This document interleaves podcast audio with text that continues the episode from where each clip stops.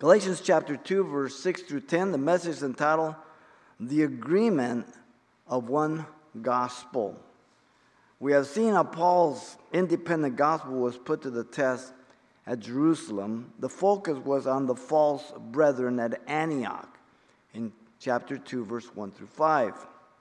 Now we want to look at how Paul's independent gospel was approved at Jerusalem, focusing on the true brethren.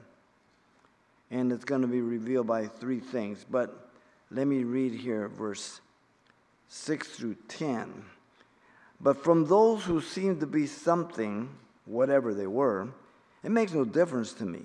God shows personal favoritism to no man. For those who seemed to be something added nothing to me. But on the contrary, when they saw that the gospel for the uncircumcised had been committed to me, as the gospel of the circumcised was for, to Peter, for he who worked effectively in Peter for the apostleship to the circumcised also worked effectively in me towards the Gentiles. And when Jesus or James, Cephas, and John, who seemed to be pillars, perceived the grace that had been given to me, they gave me and Barnabas the right hand of fellowship, that we should go to the Gentiles and they to the circumcised. They desired only that we should remember the poor, the very thing which I also was eager to do. And so, Paul's independent gospels approve of Jerusalem, focusing on the true brethren now, revealed by the following. First, the confrontation by the apostle in verse 6. The confrontation. Secondly, you have the affirmation of the apostle in verse 7 and 8. And thirdly, the confirmation of the apostle in 9 and 10. And so he first gives us the confrontation by the apostle in verse 6. Notice Paul objected to the indiscreet use of represented authority by the false brethren. He says, But from those who seemed to be something, whatever they were, it makes no difference to me. God shows personal favoritism to no man. And so the Apostle Paul, notice, has returned to his thought of verse 2. Here in the beginning of verse 6. Those of reputation, which he met with privately at Jerusalem, remember, when he came from uh, Damascus. The leaders of Jerusalem are indicated by the phrase used by the Judaizers those who seem to be something. Literally, those reputed to be something. And that's always man. All man always looks to who has the highest authority and who is the best known and who sells the most books and who's the most liked, all that kind of stuff. The word but is not to be misunderstood here as an adversative or contrasting conjunction. This is a continuative conjunction. It would be better translated moreover. In this case, it's not contrasting. And so the Judaizers were falsely representing the leaders of Jerusalem, as if the leaders of Jerusalem were in support of them by mentioning their names at Antioch. We've all been around long enough to know this kind of rhetoric. When people want to pull rank, they drop names or whatever it is. As if the leaders of Jerusalem have sent them with delegated authority. They did not. As to pit the leaders against Paul. And so the Judaizers were using the past earthly relation of the Jerusalem leaders with Jesus to intimidate and influence those at Antioch. Notice he says, whatever they were. The apostle, plural, had lived with Jesus for three years, as you know. Therefore, the Judaizers were considering them superior. The Apostle Paul was being considered inferior. So they, they don't like the apostles anyway. But they're trying to divide between those and Paul.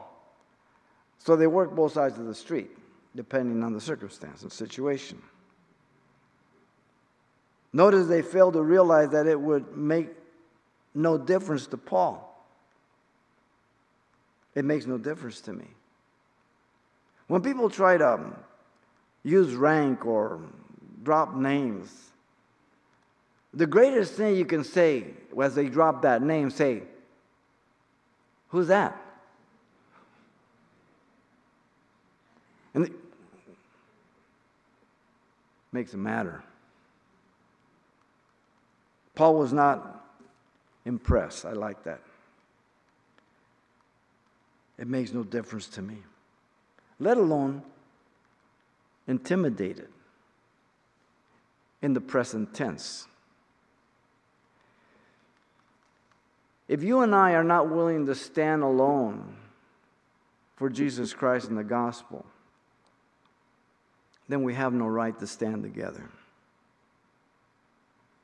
You must be able to stand alone. Then, when we stand together, then that's good. Very, very important. There's a lot of people that gather together and, and will follow them, but they would never do what the group is doing because they don't have the courage to do it alone. Got to be careful. Paul was as much an apostle of Jesus, he saw no distinction between their three years with Jesus on earth and his three years of training by Jesus in Arabia. No difference at all. And so, in order, the Judaizers foolishly gave themselves away by showing favoritism and being impressed with men. He says God shows personal favoritism to no man. They do. We get impressed with men, with people. God doesn't. And so the more we're like Christ doesn't mean that we look down on people, doesn't mean we don't value people, doesn't mean we don't respect people, but when people think that they're greater than others or try to manipulate names or authority or whatever position, they need to be rebuked. The proverb says, a rebuke a fool according to his folly. That means you confront him, you deal with him. And then it follows, it says, rebuke not a fool according to his folly. In other words, at other times, the greater rebuke is just walk away, saying nothing. You got to know which time's which. Very important. The false brethren were favoring those who submitted themselves to the law the false teachers were looking down on those who embraced the gospel of grace, trusting the atoning work of Jesus Christ alone. They wanted to make Christianity an extension of Judaism. They get circumcised and go through the whole law, the whole rituals, everything else. And so the God of the gospel of grace favors no person. All came by grace through faith, that not of themselves, a gift of God, as Ephesians 2 8 and 9 says. No one is boasting in heaven right now. But equally, no one's boasting in hell right now. Everyone in hell knows they've put themselves there. God didn't send them there. Everybody in heaven right now knows they did nothing to get there. They trusted Jesus Christ. God literally does not receive the face of a man, it says. Because that's what we get impressed with, right? We have to be careful. They, they've, um, they've done experiments where a person will get disguised as an old person and, and, um, and see how people treat them or something, you know, in the store, in the public. And, and then they'll have a beautiful girl, and how different people are. All of us have to be careful of that. It's in our DNA of sinners. so we have to put on the mind of Christ. We have to ask Him to fill us with His Spirit and His love. There is neither Jew nor Greek, there is neither slave nor free, there is neither male nor female, for you are all one in Christ Jesus. Galatians 3:28 says. Now, the transgender community and the homosexual community could use this completely out of context. See, there's there's you know, there's no difference. We're all the same. But the context is that God doesn't respect one inferior to superior. He rejects none. That's the context. Very important. Colossians 3:11 says where there is neither Greek nor Jew, circumcised or uncircumcised, barbarian, Scythian, slave or free, but Christ is all in all. So the key is are you in Christ? Are you born again? Have you trusted the gospel of Jesus Christ? If you have, regardless of what you came out of, regardless of what had been done to you, did to others, you're a new creature in Christ Jesus by the grace of God. And so when we are in Christ, we look at people, we look at them different than we did in the world. Doesn't mean that we don't have the potential to assess people the way we used to. But that's where I have to make sure I reckon the old man dead and allow the new man to live in Christ Jesus. Paul objected to their implications by the false brethren here that his authority was inferior to the leaders in Jerusalem. Listen to his words. For those who seemed to be something added nothing to me. Now he's talking about the apostles. He's not, he doesn't hate the apostles, but he is demonstrating their deception. Paul was not being derogatory to the Jerusalem leaders, but certainly he is being a bit sarcastic by using irony. The phrase who seems means to be of opinion or to be accounted. In verse 6, it appears two times. In verse 9, one time. In verse 2, one time. There it's translated reputation. All are the same word to indicate those of recognized authority. The Judaizers were using this phrase perhaps so Paul utilizes it. He takes their own verbiage to make sure he is being understood and he clarifies their deceptive words in that redefinition or the use of it. Very important. To expose the false use of the authority of the Jerusalem church though they don't honor it. They don't trust it, they don't recognize it, but in this point, they appear like they do because they want to pull rank over Paul. And so Paul does this to expose their deceptive hearts. Notice Paul was uh, declaring again that his authority and gospel were not amended by these leaders. The word added is self explanatory to contribute something by another and is in the negative. The aorist tense declares the fact as a fact. The word appears two times in the New Testament, both in Galatians. The other is translated confer in chapter 1, verse 16. The point being that from those who seem to be something, Paul had not received any kind of correction during the Jerusalem council. Therefore, the lie of the Judaizers should be completely dismissed. He's a lawyer. He's exposing their false statement, their lies. The majority of the verse is parenthetical, explaining their verse 6. Paul again, notice, is not speaking in a hostile manner against the apostles in Jerusalem, but at the same time, he is speaking very strong words to put a check on anyone who would look upon the apostles' authority as superior to his. We all know how men respect different persons. Jesus exposed it with the Pharisees. Says, when you come into a banquet or something, you know, take the last seat. That you may be asked to come up front. Don't come in and sit in front and they say, hey, bud, can you get up? You got to go back in the back, okay? We got an important, more important person than you. then you're humbled. This is the pride of man.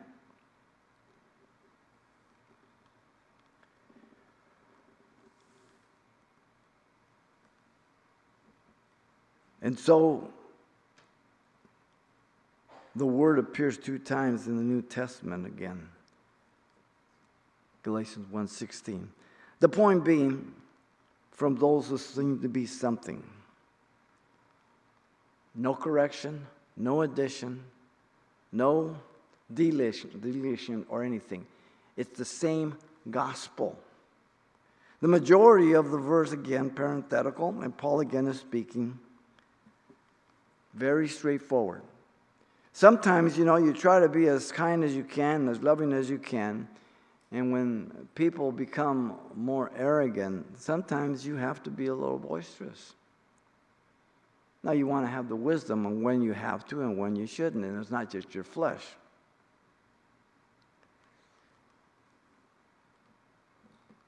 One day, Nathan the prophet confronted David, as you know, for his sin of adultery that um, oppose the truth of God's word.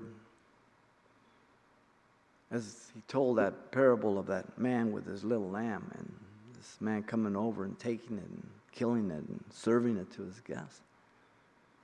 David was outraged. He said, This man shall surely pay. And Nathan, with his prophetic bony finger, says, David, you are that man. Wow.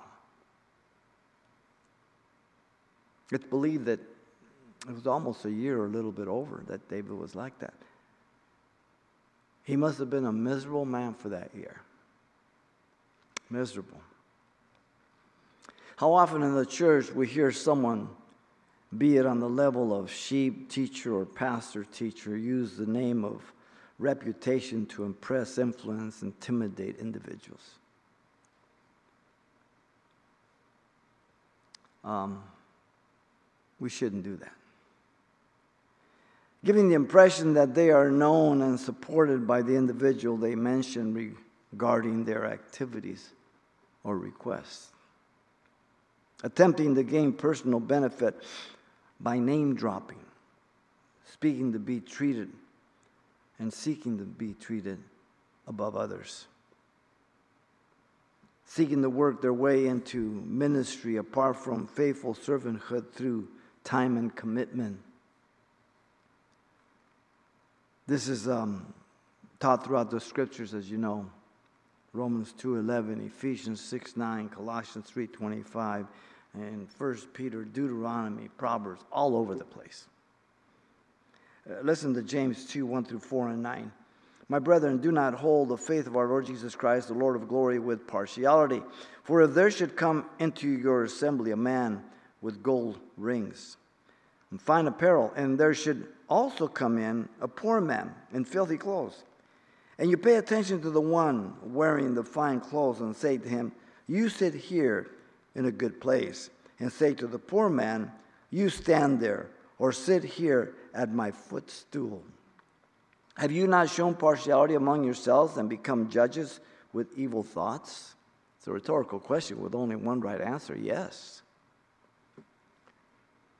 So, wherever we go, we must be careful. That I would say no to someone in the street or someone that would come in kind of um, uh, not dressed real good would be only because they're misconducting themselves, not because of their appearance. That's important. How often men of reputation in the Christian community are referred to as the measure of truth rather than the scriptures because of their success or past experience. Man is not the standard. The success of any ministry is due to God, not the man. That's one thing that Pastor Chuck made very, very clear through the years, but so many didn't catch it. How do I know? Because now they think they're the big deal. They have forgotten that when we all got saved, we were nobodies. Coming out of the 60s, the 70s. And then God just plucked us out, and God did an incredible work through so many. They have forgotten that. It's really too bad.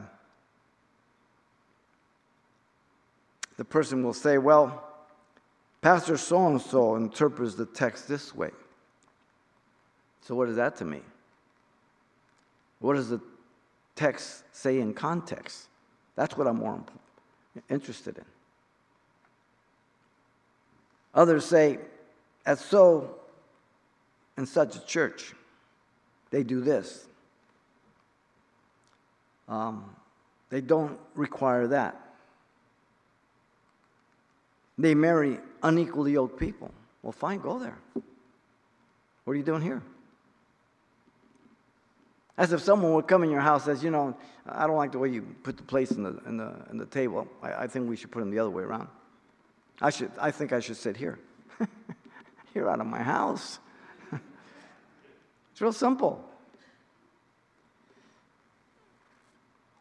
2 Timothy 3 16 and 7 says, Now we understand that there are things that can be done and practiced that have nothing to do with doctrine but a matter of conscience or mere preference.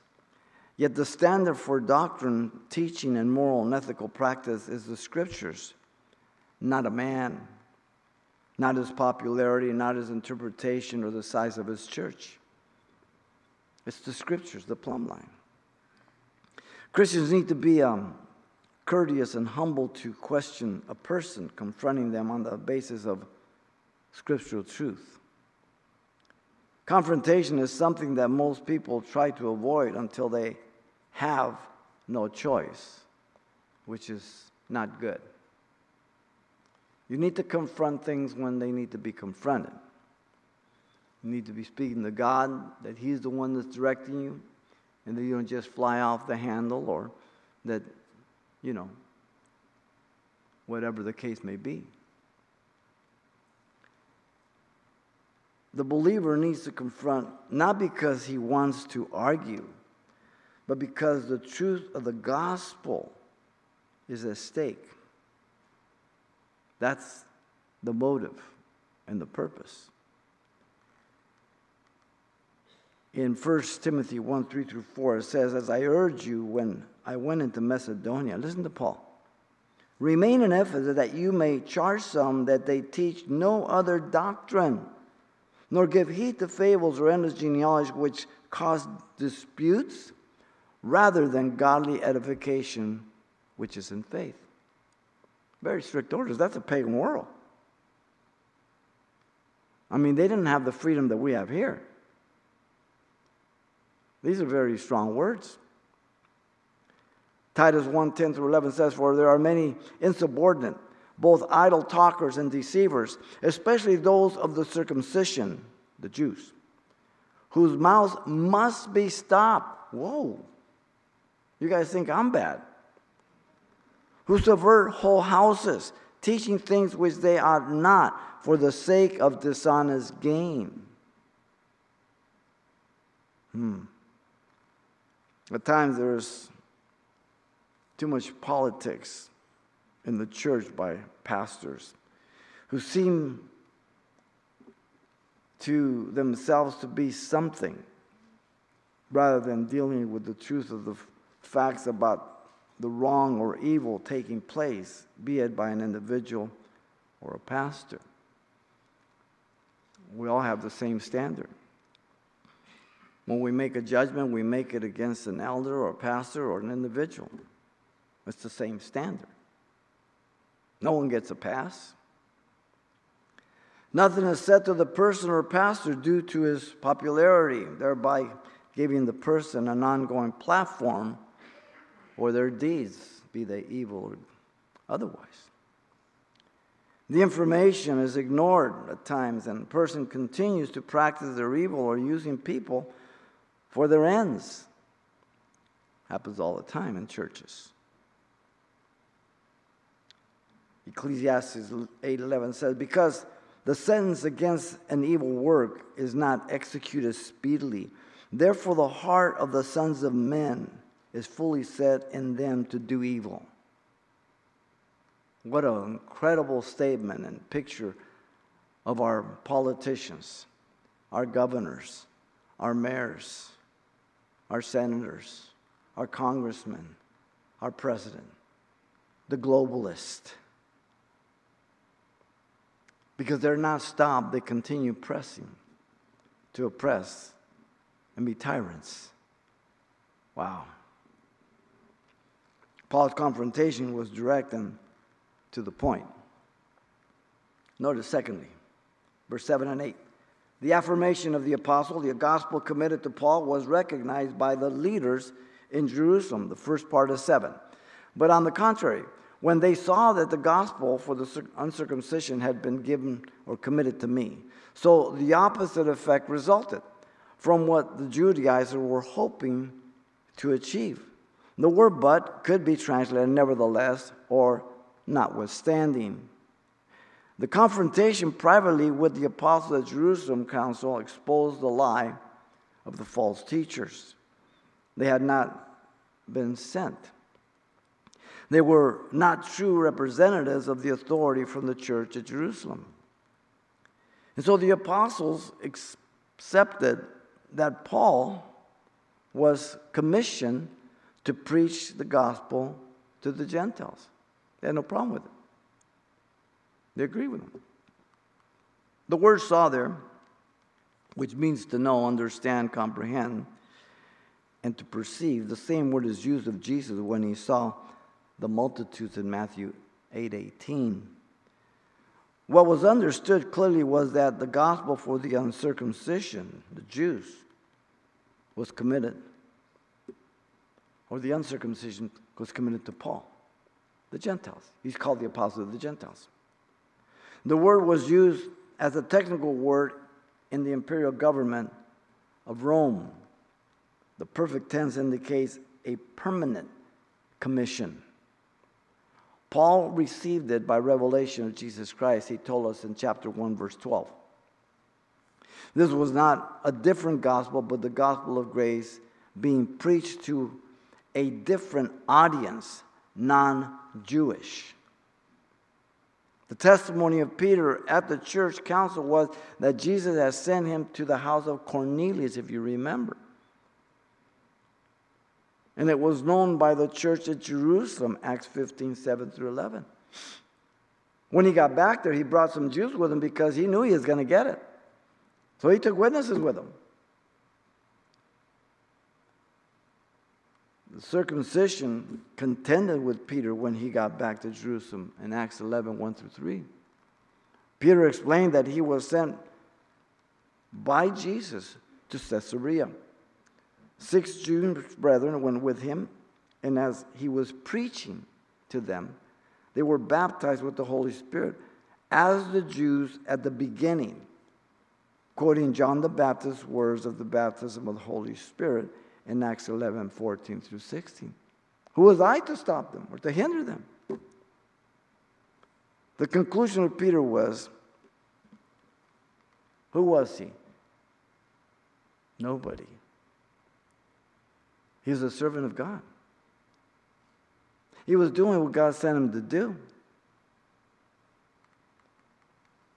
He says, Then God has also granted to the Gentiles repentance to life. Acts 11. 17 through 18. Remember the vision of all manner of creeping thing. Take, kill, and eat. Not so, Lord. I've never done anything. That's a contradiction. Not so, Lord? Yes, Lord. And God was revealing to Peter now the Gentiles were going to be coming in. He got it. The Apostle Paul and Barnabas declared how many miracles God had performed among the Gentiles at that council in Acts 15 12. Titus was a clear example before them in verse 3 of Acts 15, who rejected and denied to be circumcised.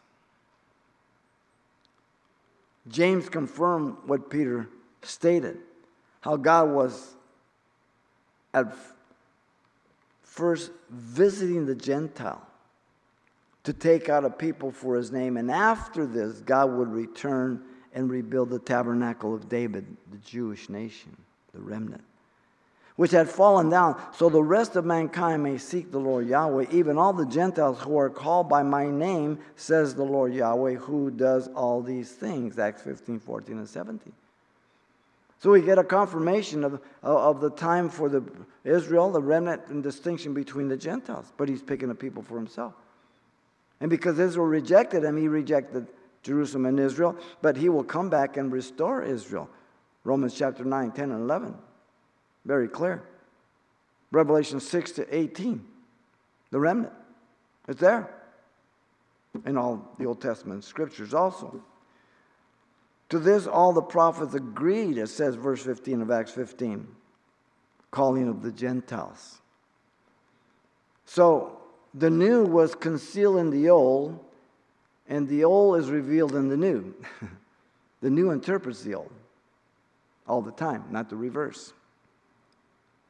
And so notice still in 7 there, the gospel committed to Paul was recognized by the leader of Jerusalem to be the same one committed to Peter, as the gospel for the circumcised was to Peter. The word as means in proportion or the same degree. The gospel Paul preached was the gospel of grace. The gospel Peter preached was the same gospel of grace, to different audiences. It doesn't mean they didn't preach to the other, like Paul for the Gentiles, that he never spoke to Jews. Of course he did. He always went to the synagogue first. But his primary commission was to the Gentiles. The word for denotes to whom the gospel was to be given without any reference to distinction in kind or content regarding the gospel. For the uncircumcision identified the Gentile audience. The circumcision identified the Jewish audience. The word committed, though it is, does not appear in reference to Peter, it is implied. Just as Paul was entrusted with the gospel to the uncircumcision, the Gentiles, so Peter was entrusted with the gospel to the circumcision, the Jews. The commission to Peter of being put in trust with the same gospel indicates a permanent commission, like Paul. The commitment of the gospel for the uncircumcision in no way prohibited Paul from preaching to the circumcision. Paul preached to the Jews first every time, as I said, in the mission field. He went to the synagogue. Then, when they was rejected, he went to the Gentiles. Peter preached to the Jews first at Pentecost, but he was given the vision of the unclean uh, beast at Joppa, as I mentioned earlier, and sent to the house of Cornelius, the Gentile.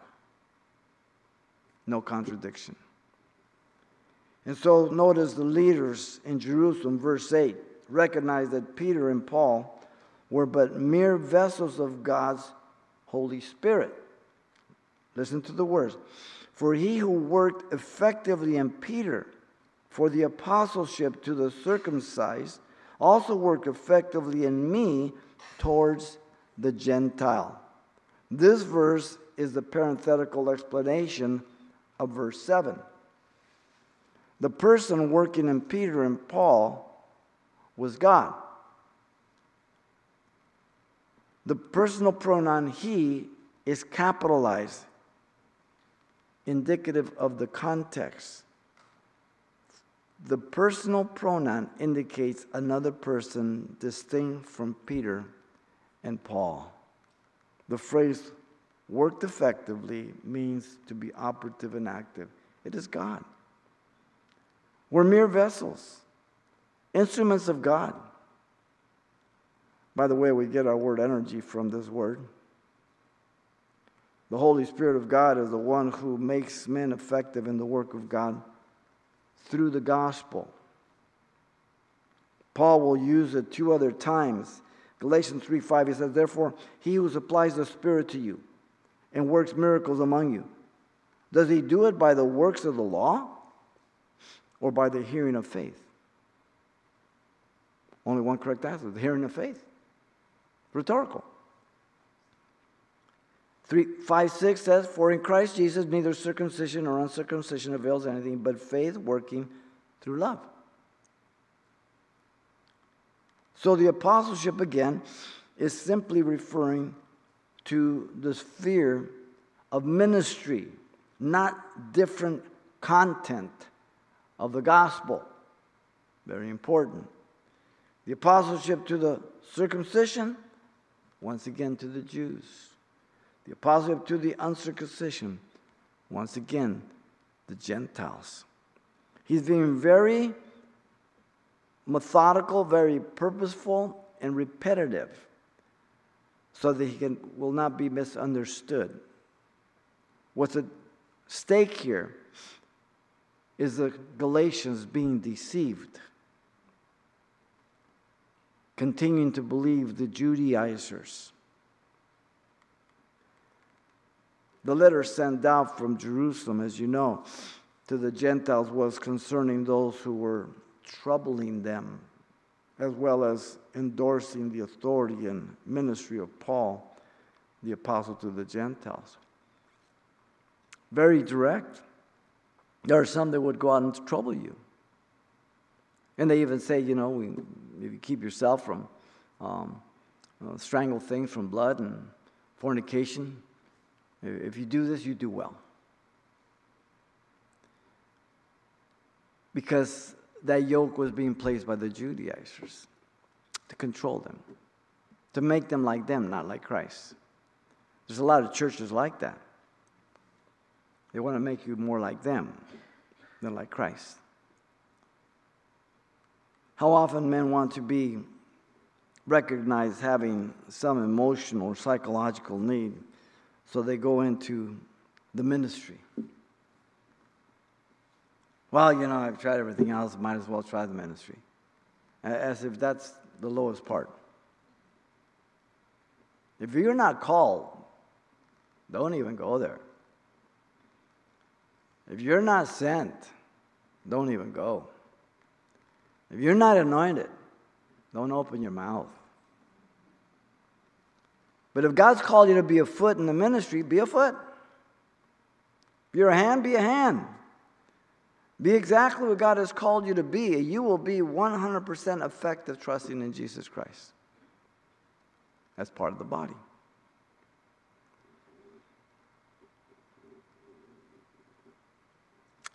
Their goal is to have people depend on them and look to them. Acts 20 30, Paul says, also from among yourselves. He's talking to the Ephesian elders. He spent three, three and a half years with them. Among yourselves, men will rise up, seeking perverse, speaking perverse things, to draw away the disciples after themselves. Um, I can think back when I was first born again in 73 and men who were used tremendously in the Jesus movement. And they became false teachers. Or they walked away. Insane. You say, how can that happen? Easy. Not looking to Jesus, looking to yourself. Not be satisfied with what Jesus does, but you think you deserve more, so now you go after it. So you build your own little kingdom. Hmm. At other times, people want to be recognized in order to receive glory and admiration, like the Pharisees, they love the chief seats. They love to be greeted in the marketplace. They love to be heard and complimented. Listen to 1 Corinthians 4 7. Paul says, For who makes you to differ from another? And what do you have that you did not receive? Now, if you did indeed receive it, why do you boast as if you had not received it? Hmm. It's embarrassing to be a Christian sometimes. Person must understand completely the responsibility before God for the trust of the gospel. I was just sharing with my grandson the other day. He came over the house and we were talking. And we were in the garage. He was punching the speed bag and that. And I said, Gage, I said, the greatest thing I can leave you and your sisters and your brother is all the commentary I've done through the Bible through 40 years. Every book, every verse, general, commentary, introductions, and in depth studies. That is the greatest thing I can leave to you so you know what the Word of God says and you study it so you don't get deceived. The money, the house, the cars, that's all going to go. The greatest thing we can give to our children and others, the gospel, ladies and gentlemen. Nothing but the gospel. Paul told Thessalonians, 1 Thessalonians 2 4, but as we have been approved by God to be entrusted with the gospel, even so we speak not as pleasing men, but God who tests our heart. Again, Paul says, according to the glorious gospel, the blessed God, which was committed to my trust, 1 Timothy 1.11. The trust that God has imposed upon every one of us, whether we're a pastor, a teacher, whether we just work in some form of ministry, whatever it is, that He has entrusted to every one of us the gospel. Every one of us should be able to share the gospel with our, our sons, our daughters, our grandchildren, strangers, whoever, very clearly as God opens those doors. Great responsibility. The person always to be a mere vessel, not tainting the content. Paul says, once again, 2 Corinthians 4 7, but we have this treasure in this earthen vessel that the excellence of the power may be of God, not of us. Hmm. Psalm 75, 6 through 7 says, For exaltation comes neither from the east, nor from the west, nor from the south, but God is the judge who puts down one and exalts another. I've never been impressed with men or numbers. I learned that from my father. And then Jesus teaches the same thing in the gospel. People that are impressed by people are very shallow. They're followers, they're not leaders. If you're a leader, it's real easy to know. Turn around and see who's following you. And if anybody's following you. Hmm. Therefore, by their fruits you will know them, Jesus said in Matthew 7:20. Paul's affirmation was due to what God was doing through him. You and I should have the same affirmation every day, every week, every month as we go along, periodically, as we see what God is doing in us, then through us. We should see both of those things. Doesn't mean you, you mark it every day and all, but as you move through life, you, you see that. You recognize that. Notice, thirdly, we have the confirmation of the, of the apostle here in verse 9 and 10.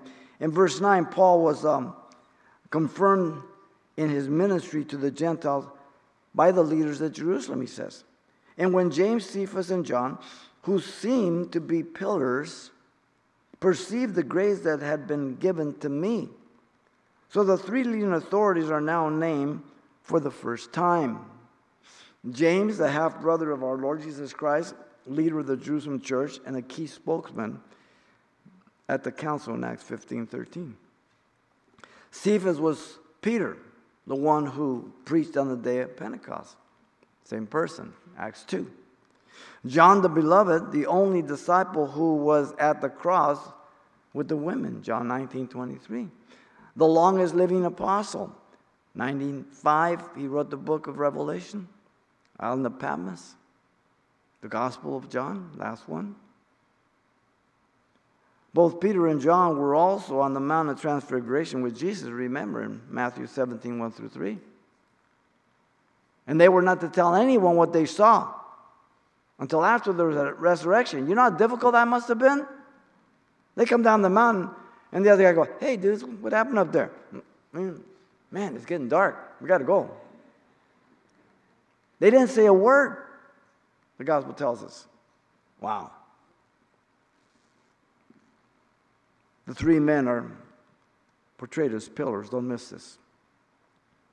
Some see this as simply a metaphor of stability and strength. The three were a source of strength and stability too,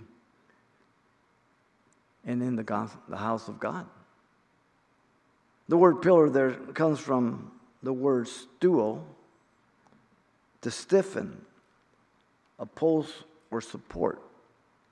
It's found four times in the New Testament in Galatians 2 9, 1 Timothy 3 15, and Revelation 3 12 and 10 1. But I think there is a bit of irony again by the words of Paul, mildly reproving those who were looking up to the apostles and Jerusalem as the superior authority, who seemed to be pillars they were being worshiped by others more than others. You see? It's, it's, it's, a, it's a slap this way and a backhand the other way. Paul is being very facetious here. These three seeming pillars of the Jerusalem church were perceptive enough to see the sovereign wisdom of God. Notice the word perceive, it means to know and understand. This was not due to their natural intelligence. This was not due to their life experience. This was due to the illuminating work of the Holy Spirit to reveal the things of God, as we are told in 1 Corinthians 2 9 down to 16. Eye has not seen, near ear has not heard, neither entered the heart of man the things that God has prepared for those who love him. And he goes on to speak that the natural man doesn't understand the things of God, and yet the spiritual man is not judged by anybody, and he judges all things. And he finishes in verse 16, and we have the mind of Christ. Wow. The grace that had been given to Paul. The word grace, unmerited favor, as you know, is being used for Paul's particular call and ministry to the Gentiles here. Now, notice Paul and Barnabas were confirmed as being one in the fellowship of the church. They gave me and Barnabas the right hand of fellowship, that we should go to the Gentiles and they to the circumcised. So the leaders of Jerusalem gave to Paul and Barnabas that right hand of fellowship. Throughout Scripture refers to different things depending on the context to honor, authority, power privilege. The leader of Jerusalem extended their hearts regarding the work of ministry, preaching the gospel. The word fellowship, koinonia, is a very rich word, as you know. It can be used to mean partnership, oneness, commonness. The word is used of fellowship with the believer in Acts 2:42, the Son in 1 Corinthians 1 9, the giving financially in 2 Corinthians 9:13, the Holy Spirit in 2 Corinthians 13:14, the gospel in Philippians 1, 5, and the Father in 1 John 1, 3. So the context will tell you what fellowship is talking about. the leaders of Jerusalem recognized two spheres of ministry, but not two gospels. That's important, okay? Paul and Barnabas were affirmed in their commission to the Gentiles, and James and Peter and John were also affirmed to the commission of the Jewish Christians. After the council, Paul and Barnabas returned to Antioch, Acts 15, verse 30 and 35 tell us. And so notice in verse 10, Paul and Barnabas were admonished regarding the poor by the leaders at Jerusalem. They desired only that we should remember the poor, the very thing which I also was eager to do. The leaders of Jerusalem reminded Paul and Barnabas of the needy poor saints at Jerusalem. As you know, Jerusalem was very poor because of all the, the, the intent to sell everything and give everything to the church was never God's directive. Um, many people try to use that for socialism that's being pushed on America. Okay? That's not socialism. Out of love, they gave it, but it was a bad thing because it's much better for you to let your money work for you and help people than to sell everything. Now somebody's going to have to help you down the road. It's real simple. This was not a condition of or stipulation to be accepted.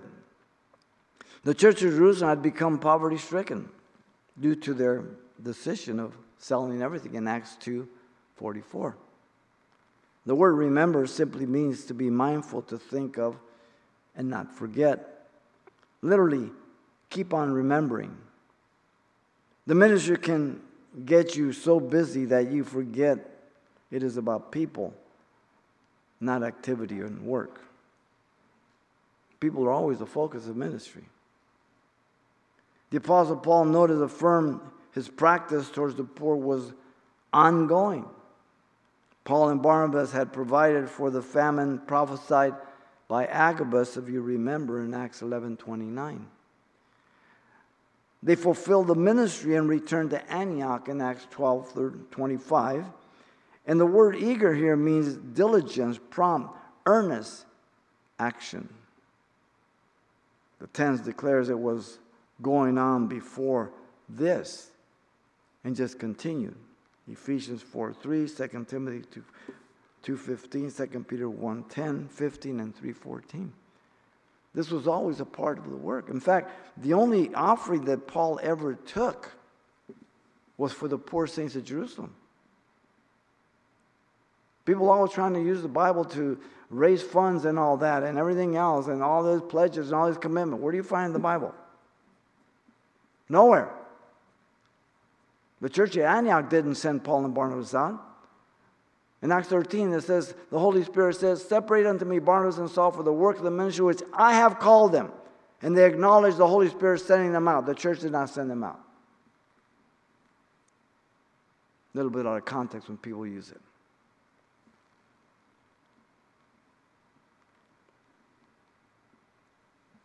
Paul had and would take up that collection for the poor saints. Acts 24, 17, Romans 15, 25 through 27, 1 Corinthians 16, 1, 2 Corinthians 8, 1, 9, 1. He deals with it. Corinthians had promised a year ago and said, Come on, you guys are doing slack. Make sure that when Titus gets there, he's not embarrassed by the fact that you haven't even got the collection. We got to, we're moving on this. And he uses the Thessalonians as, as who were who were, lived in the area where all the wars came through, so they were in poverty stricken. They had nothing. And yet, when Paul got there, they said, Here, take this for the Jews because, you know, they give us our Lord and the Word of God. No, no, no, no. He says, Hey, listen, don't do that. So, the first they gave of themselves, then of their, out of their poverty. I have found through the years that the people who always give the most are the ones who have the least. Always. That's just the way it is.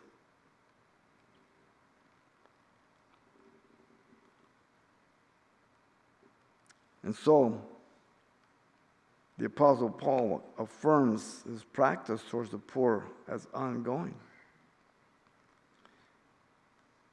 Paul had been faithful to that. The Old Testament is full of care for the poor and less fortunate. Exodus 23, 10 through 11, Leviticus 19, 10, Deuteronomy 15, 7 through 11, Amos 2, 6 through 7, and many, many others. The law speaks much about the orphan, the widow, and that God will get the guy who tries to get over on them. God looks after that. When you take a diamond to confirm its genuineness, it does not make it authentic, but only verifies its genuineness. So was the case with Paul and Barnabas. He's exposing the lies of the Judaizers. How each of us need to be confirmed as to the grace given to us in the particular ministry that God has called you to serve. By the calling on our life, by the gifts of the Holy Spirit given to each of us, by the obedience to step out to serve in the church. We need to confirm that we are all in the same fellowship despite of our diverse gifts and calling. We are many members, yet one body. We are different and unique from each other. We are interdependent. We need one another. We are interrelated. We affect one another. Romans 12, 3 through 8, 1 Corinthians 12 makes this very, very, very clear. And all the orders come from the head, Jesus Christ. My index finger has never ordered this body one time. My index finger has never attempted to be an ear. It follows orders from the head.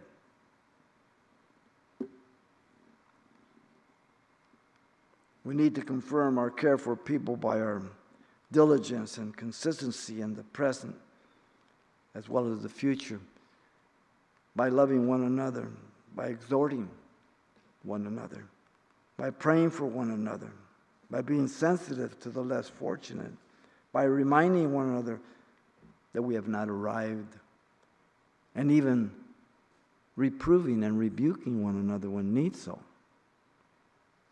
Faith for the wounds of a friend, deceit for the kisses of the enemy. If you hang out with people that are always telling you what a great person you are, go get some real friends. They're not doing you any good. Listen to um, Paul, Philippians 3 12 through 40 says, Not that I have already attained or am already perfected, but I press on that I may lay hold of that for which Christ Jesus has laid hold on me. Brethren, I do not count myself to have apprehended. But one thing I do, here's the key forgetting those things that are behind and reaching forward to things that are ahead. I press towards the goal for the prize of the upward call of God in Christ Jesus. Too often, believers are looking backwards trying to go forward. You'll crash all the time. You will make no spiritual progress. You'll become more like you than more like Jesus. All there is in the past is trash, pain, self, sin. What are you doing looking there? Forgetting those things that are behind. Key. Paul's confirmation was by the three prominent leaders. It's just wiped out the Judaizers through the Word of God. So, Paul has proven to the Galatians here that his independent gospel was approved by those in Jerusalem, being the same gospel exposing the false claims of the Judaizers, focusing on the true brethren revealed by Paul's confront, confrontation here was direct and to the point. Paul's affirmation was due to what God was doing through him And Paul's confirmation was by the three prominent leaders. He takes no glory. He gives accurate truth. He exposes fallacies and lies. What was his motive? The Galatians. They did not be deceived. Wow. Father, we worship you. We thank you. Give us wisdom from above. Lord, as we continue to grow in you and as we continue to trust you, regardless where we're at or what's going on in our lives or the world, Lord, you're still on the throne. You're still Messiah. You're still are the reigning King who's returning for us. And so, Lord, we thank you. We worship you. As you're praying, if you don't know Jesus Christ as your Lord and Savior, God has brought you here to be saved, to repent of your sins. It is the gospel of grace that can forgive you. It is the gospel of grace that can make a new creation of you. It is the gospel of grace that will make you more like Jesus Christ by giving you a new heart. The problem is not your environment, the problem is not your brains, you're not that smart. The problem is your heart. It's deceitful, desperately wicked. And this is the same for any of you that are looking on the internet. If you believe Jesus Christ as God who became man, died for your sins, and rose from the dead, and at the right hand of the Father, you can call upon him to forgive you, and he will do exactly that by believing the Word of God. God does not break his promises. Never. He initiates, we respond. If you want to be born again, this is a very simple prayer of repentance. Your prayer to the Lord, not to us, to the Lord. Father, I come to you in Jesus' name. I ask you to forgive me, Lord, for all my sins.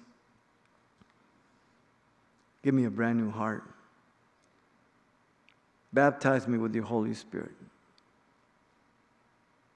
I accept you as my Savior and Lord. In Jesus' name I pray. Amen.